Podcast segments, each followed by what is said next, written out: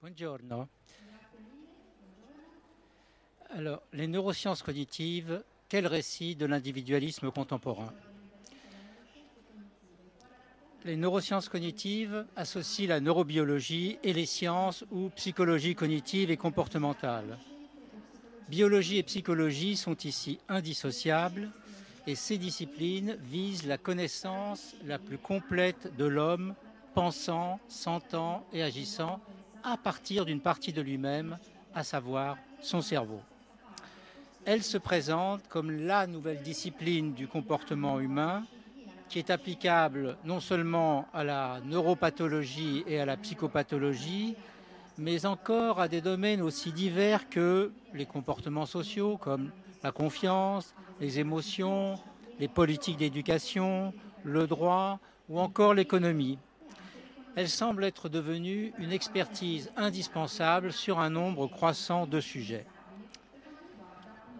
Il faut dire qu'elle suscite un engouement qui est analogue à celui dont la psychanalyse faisait l'objet il n'y a pas si longtemps.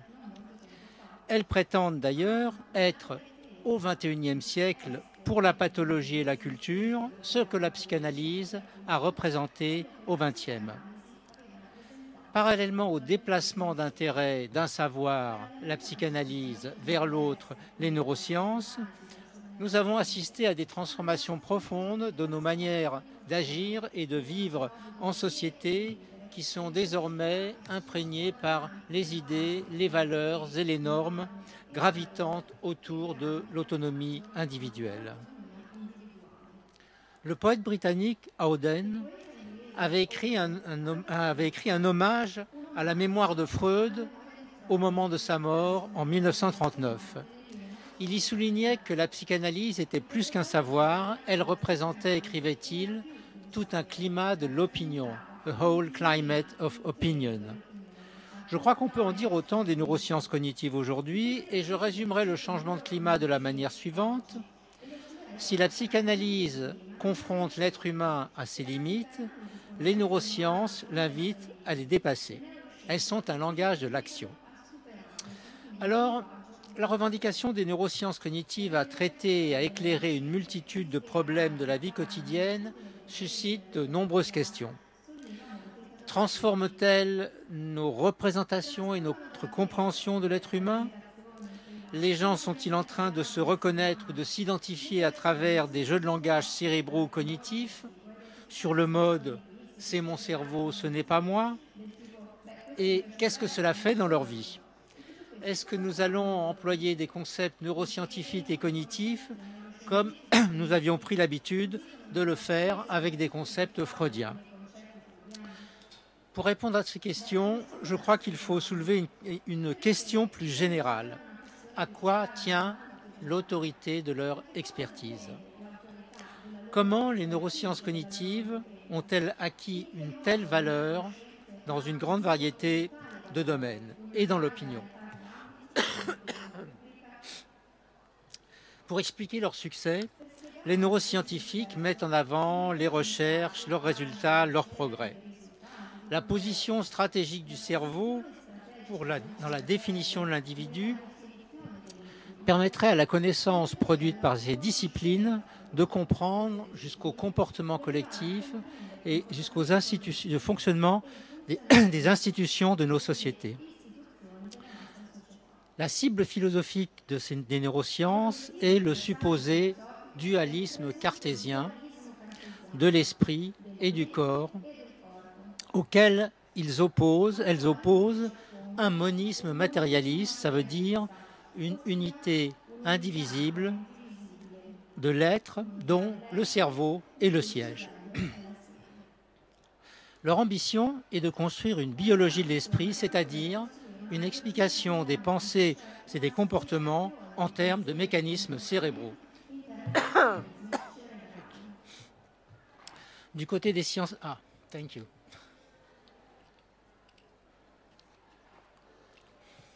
Du côté des sciences sociales et de la philosophie, les courants critiques, se revendiquant généralement de la pensée de Pierre Bourdieu ou de Michel Foucault, prennent pour cible ce réductionnisme qui serait l'expression d'un biopouvoir lui-même au service du néolibéralisme. Ces courants philosophiques proclament la naissance d'une biosocialité et pensent que la neurobiologie est en train aujourd'hui de reconfigurer quelques-unes des manières par lesquelles les problèmes individuels et collectifs sont rendus intelligibles. Et donc, que la question la plus pertinente est de surmonter le fossé entre le neural et le social. Alors, la limite de ces discussions, je crois, est qu'on oppose à une mythologie biologique une contre-mythologie sociologique ou philosophique. Je crois qu'on peut élargir la focale. Alors voilà ce que je propose. Au lieu de notre anti-réductionnisme contre leur réductionnisme, l'homme social contre l'homme neuronal, l'opposition entre le biologique et le social, je crois qu'il faut plutôt chercher à comprendre ce qu'il est en train de se passer avec ces disciplines dans euh, nos sociétés. Pour ce faire, je propose une démarche qui vise à mettre au jour des connexions inaperçues entre des idées scientifiques et des idées sociales. Donc mon fil directeur consiste non pas à se demander comment surmonter l'opposition entre le biologique et le social, mais plutôt comment décrire l'intrication entre des concepts scientifiques spécialisés, hein, de type psychobiologique, et des représentations collectives générales de l'homme en société. Alors pour comprendre en quoi consiste l'autorité des neurosciences cognitives, je propose de suivre une idée du philosophe Émile Durkheim, qui a été un des fondateurs de la sociologie. Durkheim écrivait en 1912 la chose suivante. Il s'en faut que les concepts, même quand ils sont construits selon toutes les règles de la science, tirent uniquement leur autorité de leur valeur objective il ne suffit pas qu'il soit vrai pour être cru. C'est le point clé de la citation. S'ils ne sont pas en harmonie avec les autres croyances, les autres opinions, en un mot avec l'ensemble des représentations collectives, euh, ils seront niés, leur esprit leur seront fermés, ils seront par suite comme s'ils n'existaient pas. Fin de citation. Alors l'idée que je tire de Durkheim, c'est qu'évidemment que les résultats des neurosciences quels qu'ils soient, ne suffisent pas à expliquer leur succès. Il faut encore que leurs propositions correspondent à des attentes collectives, donc à des idéaux sociaux. Et là, mon hypothèse est que leur succès repose donc sur l'acquisition d'une autorité morale et sociale. Alors, cela ne signifie pas que les résultats ne comptent pas. Ça signifie autre chose. Ça signifie qu'elles font concrètement travailler des idéaux sociaux puissants et ordinaires qui sont cristallisés ou transfigurés euh, dans des langages scientifiques, psychologiques et biologiques. En effet, les façons de voir les choses en neurosciences sont certes contraintes par les concepts, par les méthodes, notamment expérimentales, mais elles sont également imprégnées de valeurs morales, de concepts sociaux ordinaires et d'idées communes, bref, ce que la sociologie appelle des représentations collectives.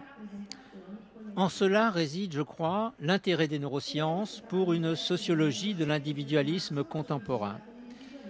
Il faut dire que la nécessité d'une telle approche se fait d'autant plus sentir que ces sciences biologiques et psychologiques traitent directement d'affaires humaines. Elles traitent de comportement, elles traitent de psychologie, elles traitent d'esprit, euh, de, de pathologie, de bien-être, de mal-être, etc. Ce qui veut dire que leur succès nous dit quelque chose de nous-mêmes en tant que collectivité humaine. Mais quoi? Et comment nous le dit-elle? Donc la réponse à ces questions demande à les considérer comme un espace où s'investissent certains idéaux de la modernité. Alors lesquels? Je vais préciser ma pensée. Deux caractéristiques des publications scientifiques permettent d'avancer une hypothèse globale concernant les idéaux qui sont impliqués dans les sciences du comportement et du cerveau. La première caractéristique, c'est qu'on s'y interroge assez peu euh, sur le sens de l'existence. En revanche, on passe son temps à résoudre des problèmes qui sont centrés sur les aspects pratiques de l'existence sociale et personnelle. L'individu, dans ses articles, qu'il soit déprimé, schizophrène, hyperactif ou en pleine santé mentale, y est systématiquement présenté, euh, qu'il s'agisse des articles scientifiques ou des articles qui sont à destination du grand public, en tant qu'un sujet pratique, toujours confronté à des problèmes à résoudre, devant faire des choix et prendre des décisions en ajustant des moyens à des fins. Le langage des neurosciences, cognitives est bien un langage de l'action. Le deuxième aspect est relatif à l'adjectif scientifique et à l'idée de nature. Bon, là, on va faire un petit peu plus de philosophie.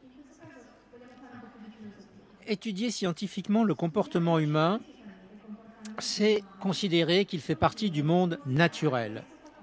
Mais la question de la nature humaine ne se limite pas au problème de la part entre la nature, ou biologique, et la culture, ou sociale. Un autre naturalisme est apparu au XVIIe siècle, à la suite de la révolution newtonienne, avec une philosophie, la philosophie empiriste, qui s'est développée au XVIIIe siècle au Royaume-Uni. Euh, philosophie qui est exemplifiée par David Hume. Cette philosophie tire de la mécanique de Newton l'importance de la régularité entre les phénomènes observés et donc de leur prévisibilité et de leur fiabilité, qu'ils étendent aux passions humaines et à la vie en société, c'est-à-dire à, l'étude de la sociabilité humaine. Pour ces philosophes, est naturel ce qui ne dépend pas de la volonté humaine et qui se répète avec régularité. La philosophie empiriste, telle que l'a incarnée David Hume, qui, qui domine le paysage philosophique britannique au XVIIIe siècle, étant le newtonisme, autrement dit le naturalisme de la régularité, à l'observation des passions humaines qu'il convient de réguler par des mécanismes de conversion. Mécanismes qui permettent d'obtenir un homme régulier, fiable, dans lequel on peut avoir confiance, un homme auquel on peut faire crédit. Pour Hume, la raison est impuissante contre les passions et seule une passion peut contreparer une autre passion. Les neurosciences cognitives revendiquent un naturalisme de la base biologique, n'est-ce pas? Elles sont une biologie de l'esprit, mais elles tirent en même temps leur autorité morale de mettre au travail un naturalisme de la régularité. Pour y comprendre quelque chose, il faut marteler qu'il y a des naturalismes. À partir de cette double caractéristique, l'hypothèse que je vous propose est que l'autorité morale acquise par les neurosciences cognitives repose donc sur la transfiguration d'idéaux traditionnels de régularité et de formes de régulation des conduites qui sont nées au XVIIIe siècle et qui sont ensuite repérables dans l'histoire des psychologies scientifiques, en gros de, ce qu'on appelle le comportementalisme vers 1900 aux neurosciences cognitives de la fin du XXe siècle, idéaux traditionnels qui sont infléchis par des idéaux récents de changement personnel dans un concept neurobiologique qui connaît une extension d'emploi considérable, la plasticité cérébrale. Je pense que c'est un concept dont tout le monde a entendu parler c'est sans doute le concept le plus populaire euh, en neurosciences. Alors, nous allons examiner successivement les transformations des psychologies scientifiques, puis celles de la neurophysiologie et des représentations collectives. On va d'abord repartir du XVIIIe siècle pour suivre l'héritage des idées de régularité dans l'histoire des psychologies scientifiques au cours duquel se montre ce naturalisme qu'on peut appeler social. On suivra ensuite beaucoup plus rapidement le fil de la neurobiologie qui nous conduira au concept de plasticité cérébrale. Je serai beaucoup plus court sur cette partie. Alors, donc je vous propose d'abord une sorte d'histoire sociale des catégories neuroscientifiques. Donc du behaviorisme au début du XXe siècle aux sciences comportementales du XXIe siècle, la psychologie scientifique, qui est essentiellement d'origine américaine, s'inscrit dans la tradition d'observation expérimentale qui est ouverte par la philosophie empiriste. C'est un fait qui est bien connu des historiens de la psychologie, mais il s'agit dans cette conférence d'aborder les concepts scientifiques sous l'angle de la famille d'idéaux individualistes dont ils sont une expression conceptuelle. Si le naturalisme avancé par les neurosciences se réfère à la base matérielle biologique, elle tire, je le répète, leur autorité morale de leur capacité à transfigurer des idéaux ordinaires de régularité, donc de prévisibilité, de confiance et de fiabilité. Alors, aborder l'empirisme, non comme une philosophie, mais comme expression d'une sensibilité collective, comme expression conceptuelle en quelque sorte d'une sensibilité collective, ça permet précisément de faire ressortir un aspect qui est peu vu par rapport aux idéaux d'autoréflexion qui caractériseraient l'individualisme moderne. Il s'agit d'un mode de vie pour, lequel la, la socialisation par des mécanismes ou par des automatismes est une idée valeur fondamentale et qui répond à des problèmes ayant surgi de manière privilégiée dans la société britannique. Pour comprendre ce naturalisme donc, que j'appelle social, il faut se tourner vers Hume. Pour socialiser les passions, ou en langage moderne, réguler l'action des individus, je cite Hume, Rien n'exerce, écrit-il, un plus grand effet, à la fois pour accroître et diminuer nos passions, pour convertir le plaisir en souffrance et la souffrance en plaisir que l'accoutumance et la répétition. L'accoutumance a deux effets originaux sur l'esprit. Elle confère avec l'aisance dans l'effectuation d'une action ou la conception d'un objet une tendance ou une inclination à accomplir ces activités. Fin de citation. Les passions négatives, la souffrance, l'emportement, l'envie, etc., sont converties par l'accoutumance que procure la répétition. La répétition crée donc des dispositions à l'action et la rend plus facile. Par l'accoutumance et la répétition, nos euh, pensées euh, et nos comportements commencent à finissent par faire corps avec nous. Les idéaux youmiens consistent à penser qu'il est dans la nature de l'homme de se développer en prenant des habitudes par des exercices, habitudes qui vont jusqu'à des automatismes de pensée et de conduite. Donc à travers la mécanique de l'exercice et de l'habitude sont transfigurés des idéaux de régularité, de fiabilité, de conscience. Et dans cet entrelacement apparaît au XVIIIe siècle une des figures fondamentales de l'individualisme démocratique, celle de l'individu ordinaire, en tant qu'homme d'action, qui, créateur de valeur, augmente sa propre valeur par le travail et l'échange. Alors, ces idéaux, qu'est-ce qu'ils permettent? Ils permettent un auto-agrandissement régulé. Voilà l'idée sociale qui est découverte autrement à travers le thème de l'habitude et de l'exercice,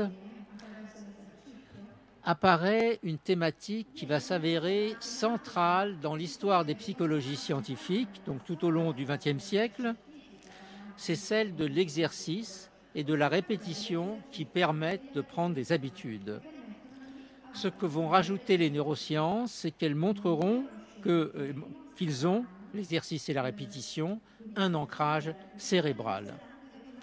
Alors, les psychologies scientifiques se sont inscrites dans cette tradition philosophique, la philosophie empirique, à partir des débuts du XXe siècle et elles ont développé des techniques psychothérapeutiques se situant au niveau d'un sujet pratique, technique qui se réfère au couple exercice-aisance qui occupe une place tout à fait centrale.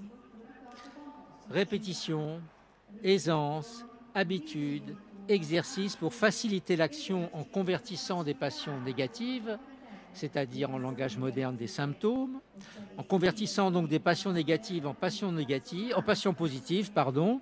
Tels sont les ingrédients qui composent ces psychologies. Ces sciences nous ont donc défini, dessiné notre figure de l'homme fiable, et c'est sans doute là que se trouve l'un des ressorts de leur succès. Leur pratique change à rendre, plus à rendre l'individu à l'aise qu'à chercher le sens des relations, qu'à les rendre intelligibles, comme dans le cas des thérapies psychodynamiques ou psychanalytiques. L'histoire du mot comportement accompagne un débat qui court pendant plusieurs décennies et qui porte sur le genre d'individualisme qui est propre à l'Amérique quand celle-ci devient une société industrielle et urbaine, une société de production et de consommation de masse, quand elle entre dans l'ère de l'organisation et de la main visible des experts. À ce moment-là, de nouvelles représentations collectives de l'homme à société accompagnent les changements de ce régime d'action.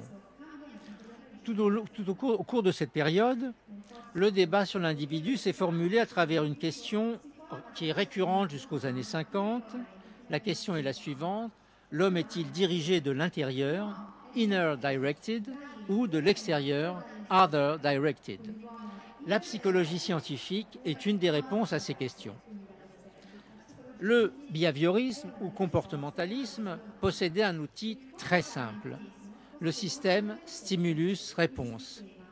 Ça veut dire qu'à des stimuli divers provenant de l'environnement correspondaient des réponses comportementales qui se construisent non par une réflexivité, mais par essai-erreur le comportementalisme est né et s'est développé aux environs de 1900 dans le contexte d'une Amérique qui, entre la fin des années 1860 et la Première Guerre mondiale, passe donc d'une société rurale à une société industrielle et urbaine. Et donc, les idéaux de la société rurale, où le caractère personnel, la capacité à compter sur soi, la, self-reliance, le mérite, l'esprit d'entreprise sont le socle commun ces idéaux se brouillent dans la nouvelle situation d'une société de masse. Au cours de cette période, les États-Unis connaissent la première grande vague industrielle, la naissance du taylorisme et du travail à la chaîne, qui modifie considérablement les coordonnées du travail, mais aussi les débuts de la consommation de masse avec l'émergence du marketing et de la publicité, ainsi qu'une euh, urbanisation et une immigration accélérée.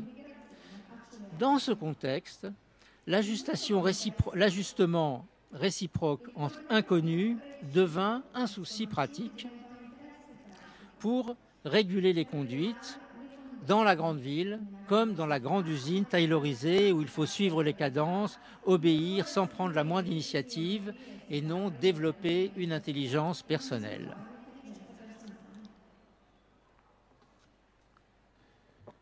Machine, vitesse, cadence, masse anonyme, production de masse, consommation de masse, la nouvelle modernité apparaît comme un chaos de stimuli. La modernité est chaos. Voilà les ingrédients qui sont recyclés par le comportementalisme, ceux d'une nouvelle société de particules élémentaires.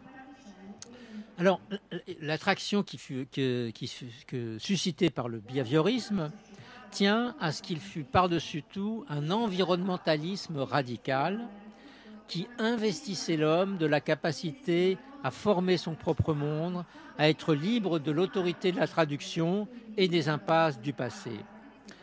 L'outil représenté par le système stimulus-réponse avait l'immense avantage de fournir des moyens simples, non seulement pour ajuster l'homme à un environnement instable, hein, le chaos de stimuli, en le dirigeant de l'extérieur, ce qui séduisit l'industrie, qui pouvait espérer contrôler et rendre prévisible le comportement des salariés ou des consommateurs, mais encore pour réformer un environnement nuisible et défavorable, ce qui séduisit les partisans des réformes sociales.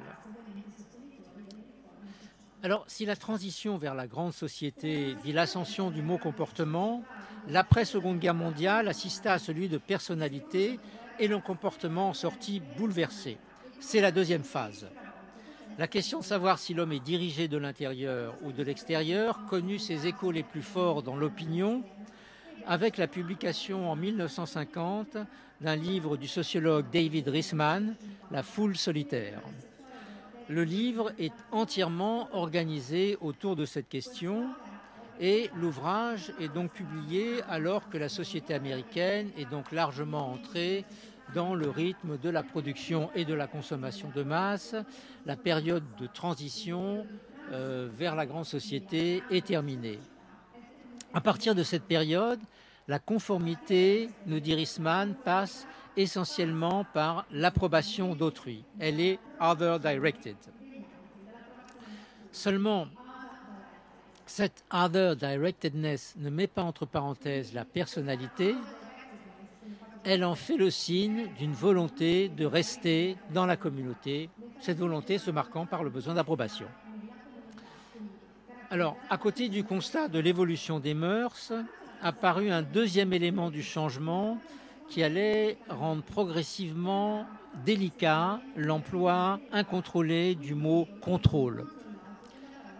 Les totalitarismes fascistes et nazis ont certes été vécus, mais un nouvel adversaire est apparu, le communisme, contre lequel se déclenche en 1946 la guerre froide. Dans cette nouvelle conjoncture, la science n'est pas simplement un enjeu épistémologique et empirique de vérité ou d'erreur, c'est aussi un combat culturel et politique entre la démocratie et le totalitarisme. Donc l'idéal scientifique et l'idéal euh, démocratique, ici, s'alimentaient l'un l'autre dans la volonté de forger non des comportements conditionnés, comme dans le comportementalisme, mais plutôt des personnalités ouvertes. Des personnalités ouvertes à la place de comportements conditionnés. En effet, il faut une théorie solide de la nature humaine pour affronter la théorie de la, malléabilité infinie de l'homme euh, défendue par le totalitarisme entre l'avant-guerre et l'après-guerre, le système d'attente à l'égard de l'individualité n'est plus tout à fait le même. Dans le contexte de bascule des années 40-50, les sciences comportementales déplacent leurs problématiques d'un environnementalisme radical dont j'ai parlé avant, le système stimulus-réponse, vers un mentalisme radical dans lequel l'individu structure son environnement, grâce à des modernes internes, auxquels est associé un tout nouveau concept, donc nous sommes dans les années 50, qui est le concept de programme informatique. Programme est un nouveau concept parce qu'il transforme l'idée d'ordinateur d'un instrument de calcul à un instrument de résolution de problèmes, ce qui n'est pas tout à fait la même chose.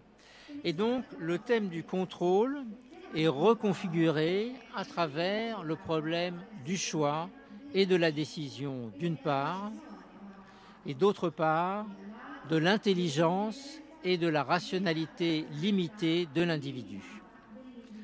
Euh, individu donc qui est amené à faire des choix.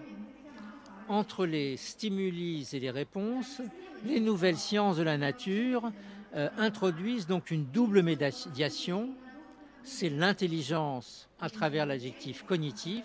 Hein. On parle de révolution cognitive dans les années 50. Euh, et la deuxième euh, médiation, c'est la liberté à travers le substantif de décision et de choix. Et là, nous avons deux personnages qui donnent figure à ces idéaux. C'est le scientifique et l'homme économique. Ils, apparaissent tous les deux comme des modèles de la nature intelligente de l'homme, en tant qu'ils sont d'une part des sujets pratiques, n'est-ce pas? Ils cherchent à résoudre des problèmes. Ils sont donc rationnels au sens de se donner des buts et des moyens de les atteindre, et des sujets démocratiques, rationnels cette fois, au sens de libre. deuxième temps. Le troisième temps euh, de l'histoire du comportement voit l'entrée du moi dans la psychologie scientifique en même temps que se dessine un nouvel individualisme.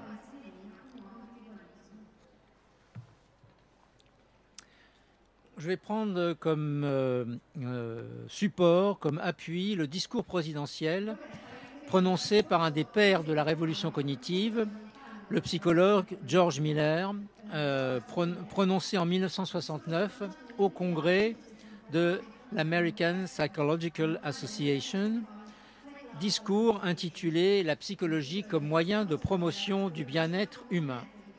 Ce discours exemplifie l'imprégnation de la psychologie scientifique par de nouveaux idéaux. Non seulement Miller fait un sort à la fétichisation de la technique comme solution aux problèmes sociaux, mais plus encore, il dénonce l'obsession euh, de la prédiction et du contrôle dans la psychologie scientifique.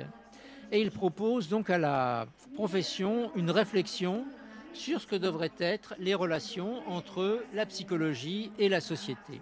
Je le cite. Au lieu de répéter constamment que le renforcement conduit au contrôle, je préférerais souligner que le renforcement conduit à la satisfaction et à la compétence. Fin de citation. Donc la psychologie scientifique, en déplaçant ses intérêts vers la satisfaction et la compétence des individus, participe là à un changement de sensibilité, à l'inflexion démocratique que représente le nouvel individualisme de la révolution du personnel qui se, développe au tournant des années 1960 et 70. L'idéal démocratique de la psychologie consiste en quoi? Ça consiste à permettre à l'homme ordinaire de devenir l'expert de lui-même. Je cite encore le discours de Miller les gens auront à devenir leurs propres psychologues et organiser leur propre application des principes que nous avons établis. Fin de citation.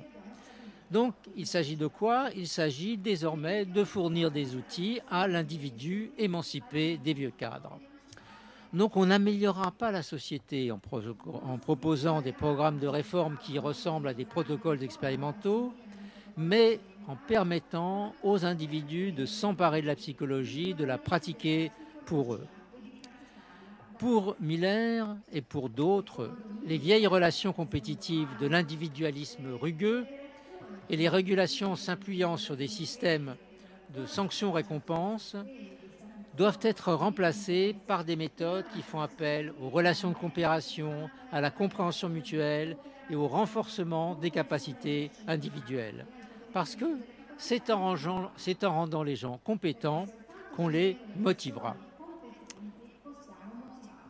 Pour terminer cette euh, histoire des catégories, je dirais que du principe de facilitation youmien à la motivation compétence, un ensemble de pratiques organisées à l'aune de l'exercice en vue de modifier les habitudes ont ainsi vu le jour sous l'appellation de thérapie comportementale et ou cognitive et qui ont connu euh, toutes sortes d'extensions et de variantes jusqu'à aujourd'hui.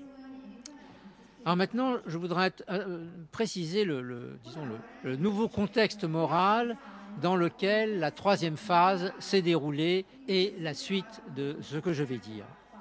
Ce style de raisonnement est en concordance donc avec un nouveau contexte moral, social et politique, un changement dans les sensibilités collectives qui est en train de s'amorcer depuis le début des années 60, le nouvel individualisme qui est imprégné d'idées, valeurs qui sont rassemblées par le concept d'autonomie, concept d'autonomie qui devient normatif.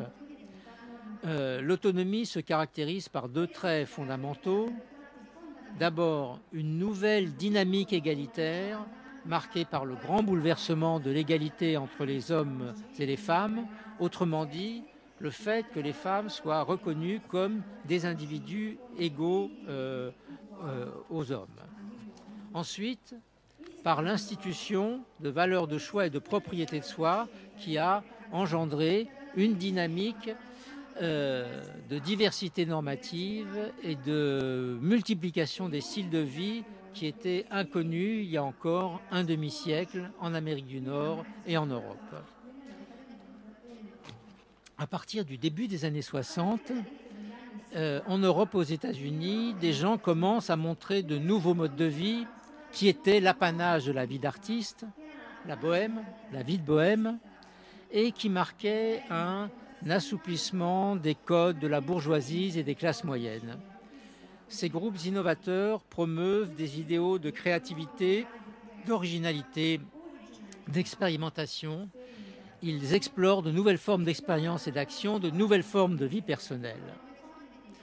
La figure du créatif est depuis devenue centrale dans les idéaux contemporains, donnant lieu autant à des manières de vivre qu'à des marchés.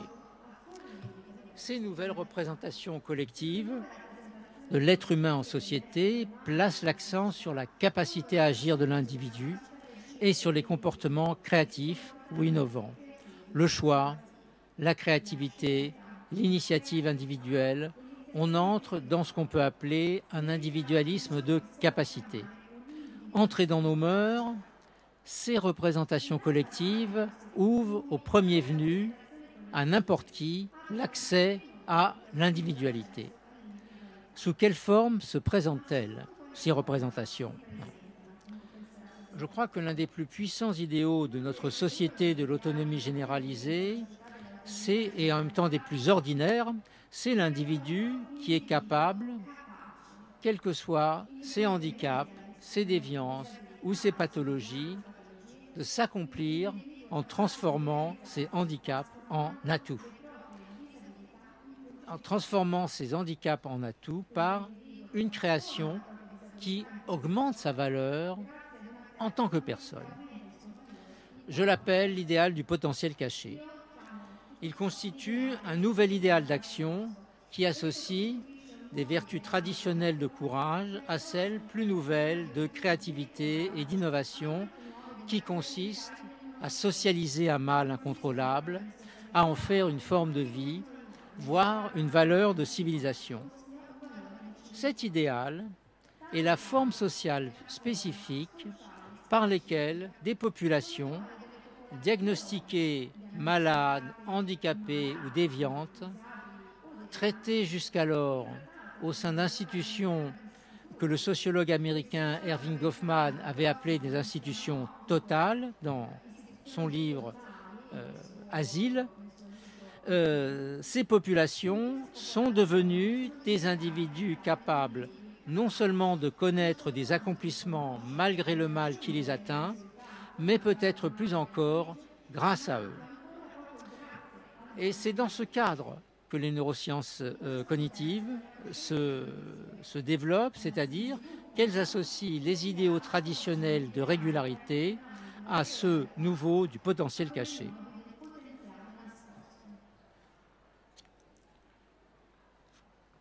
Alors, bien sûr, une figure d'identification est nécessaire pour représenter cet idéal.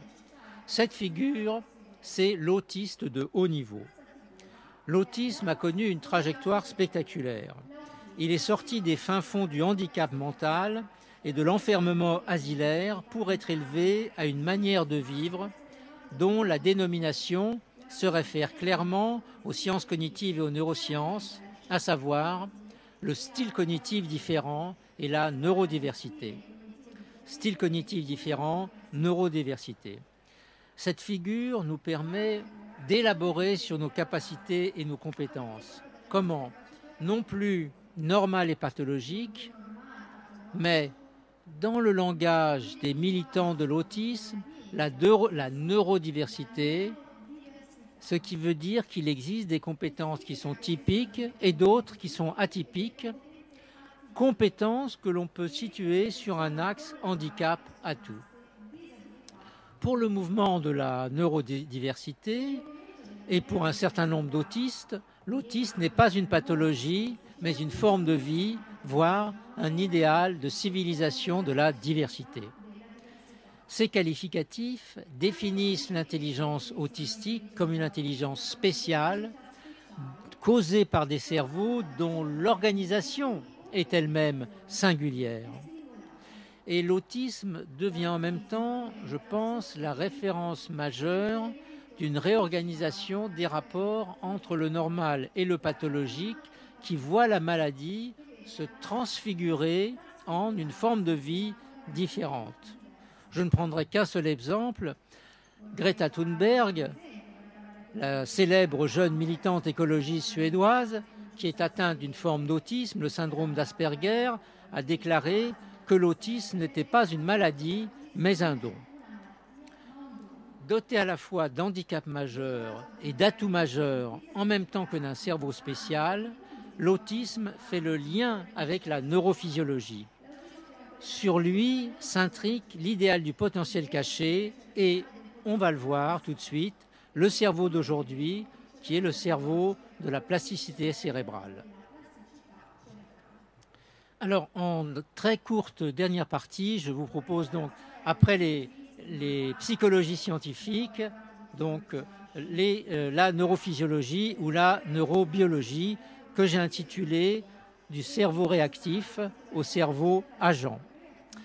Alors, le cerveau qui se construit, disons, à partir des années 1950, va progressivement être conçu comme un système dynamique, auto-organisé, euh, qui se met en mouvement de lui-même indépendamment de stimuli qui proviennent de l'extérieur de l'individu.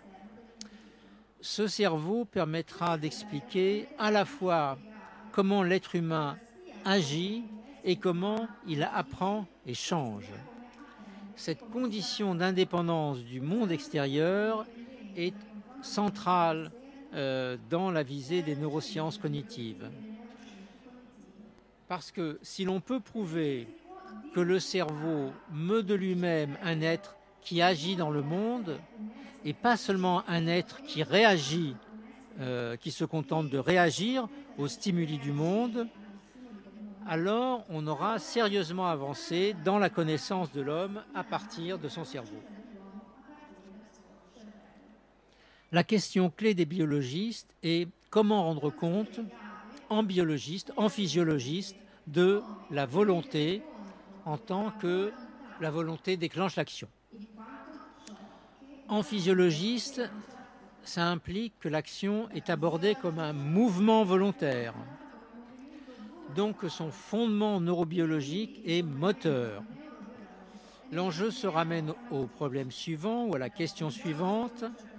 L'action est-elle nécessairement une réponse motrice à un stimulus sensoriel externe, donc la renvoyant à un cerveau qui réagit, ou existe-t-il un, un, système d'activation interne qui soit le correspondant de la volonté, faisant apparaître un cerveau de l'action?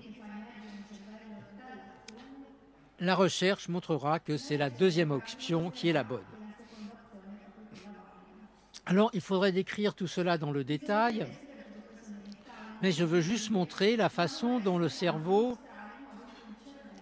intègre l'expérience temporelle de l'individu, autrement dit l'apprentissage et la mémoire. La clé biologique réside donc dans le concept de plasticité qui explique comment le cerveau se modifie de lui-même en fonction de l'expérience. Son mécanisme biologique est la transmission synaptique entre deux neurones. C'est donc un problème de connexion. Le renforcement des connexions entre neurones, entre cellules euh, neuronales, se produit donc au niveau des synapses qui lient les neurones au niveau des synapses qui croissent. L'activité coïncidente de deux cellules entraînant donc des changements structurels, c'est-à-dire des traces permanentes dans le cerveau qui sont visibles, enfin je veux dire visibles à l'imagerie cérébrale. Et biologistes et psychologues ont trouvé dans cette idée les bases neurales de l'apprentissage et de la mémoire avec la transmission et la plasticité synaptique, non seulement sont démontrées les capacités du cerveau à se transformer, c'est-à-dire à transformer son organisation, en fonction des besoins de l'individu, mais encore le caractère à la fois modulaire et distribuée des fonctions du cerveau. Alors, le concept de plasticité fait aujourd'hui l'objet d'un emploi généralisé et fantasmatique. Sur lui s'est investi la valeur euh, sociale fondamentale, enfin s'est investi une valeur sociale fondamentale d'aujourd'hui, la potentialité de l'individu, euh, la potentialité infinie de l'individu à être l'agent de son propre changement. Or, la plasticité cérébrale, au sens purement biologique, est beaucoup plus restreinte que cela. La plasticité désigne le fait que la nature n'a pas prévu rigidement à l'avance les spécialisations fonctionnelles dans le système nerveux central et que tant dans la longue durée de l'individu, dans la longue durée de l'évolution et dans la courte durée de la vie d'un individu, l'histoire elle-même façonne les cerveaux de telle sorte qu'ils nous servent à tout ce que nous souhaitons faire. La leçon que délivrent les neurosciences cognitives, c'est que le cerveau, avec la plasticité cérébrale, dispose toujours de ressources pour que l'individu puisse trouver une solution créative à ses problèmes et qu'il ne faut pas désespérer de la nature sur laquelle, au fond, on peut toujours compter pour rebondir. Hein. C'est toujours l'optimisme de l'action. Hein. Elle montre un cerveau enfin, et ces, neurosciences montrent un cerveau qui possède une telle souplesse de fonctionnement, notamment grâce à la plasticité cérébrale, que l'individu doit toujours être capable de pouvoir surmonter la réduction normative causée par le mal qu'il atteint. Et cela grâce à une création qui corresponde à ses besoins. En même temps, elle est un appel à la tolérance pour la diversité en regard de l'étroitesse de la polarité normale pathologique. Donc, le concept biologique de plasticité cérébrale se fond dans la représentation collective de l'autonomie. Il transfigure la capacité de l'individu à changer de lui-même, activant ainsi l'un des idéaux les plus ordinaires et les plus valorisés, consistant à affirmer qu'il existe toujours, logé au fond de soi, des ressources pour s'en sortir. Voilà d'où les neurosciences tirent leur autorité, morale d'alimenter les croyances collectives auxquelles nous accordons la plus haute valeur avec les ressources démonstratives inégalées de la science. Elles sont une science de l'action qui nourrit donc avec les valeurs de rigueur de la science, bien sûr, nos aspirations au développement le plus large possible des capacités humaines dans une société qui est imprégnée d'idéaux capacitaires. Alors, un mot de conclusion. À travers le cerveau, nous découvrons un système d'idées-valeurs qui incite l'individu à découvrir ces forces dissimulées derrière le symptôme, la maladie ou le handicap. Les neurosciences et les sciences comportementales nourrissent un optimisme de l'action en démontrant que l'être humain peut dépasser ses propres limites et que personne n'est condamné par un déterminisme quelconque, qu'il soit social ou biologique. La référence matérialiste donc à la base biologique à l'assemblage neuronal, euh, à l'infrapersonnel, participe de nos idéaux de maîtrise de soi et de relations sociales stables, non parce que nous en connaîtrions désormais assez sur les mécanismes neurobiologiques, mais parce qu'elle alimente notre idéal commun et ordinaire de la transformation personnelle en cristallisant nos concepts sociaux de régularité, de prévisibilité, de constance et de confiance les plus valorisés dans un langage scientifique. Alors en se revendiquant d'un naturalisme du fondement biologique dont les mécanismes causant des pathologies mentales et des comportements sociaux restent à ce jour à l'état d'hypothèse scientifique, voire de spéculation philosophique, les neurosciences euh, cognitives transfigure bien plus sûrement un autre naturalisme qui est au cœur d'idéaux communs essentiels de la modernité individualiste, essentiels parce qu'ils sont les conditions pour que les hommes et les femmes agissent en individus sociables, régularité, exercice, habitude, confiance, coopération, capacité à se mettre à la place d'autrui, etc. Et que puissent se développer en même temps des formes d'auto-agrandissement régulées. Donc les neurosciences cognitives sont devenues un des grands récits de l'individualisme contemporain en associant les idéaux de régularité à ceux des capacités de l'individu à, euh, à, changer, jusqu'à l'idée que nos capacités à changer sont infinies. Elle se situe ainsi au centre d'attentes morales et sociales qui se diffusent massivement dans nos sociétés au cours du dernier tiers du XXe siècle par la légitimité dont bénéficient ces sciences, qui fournissent des preuves, notamment expérimentales, étayant leurs propositions, elles apportent à ces idéaux les promesses d'un développement illimité des capacités humaines. Tel est l'horizon d'attente qu'elles suscitent et d'où elles, tirent une bonne part de leur autorité. Je vous remercie.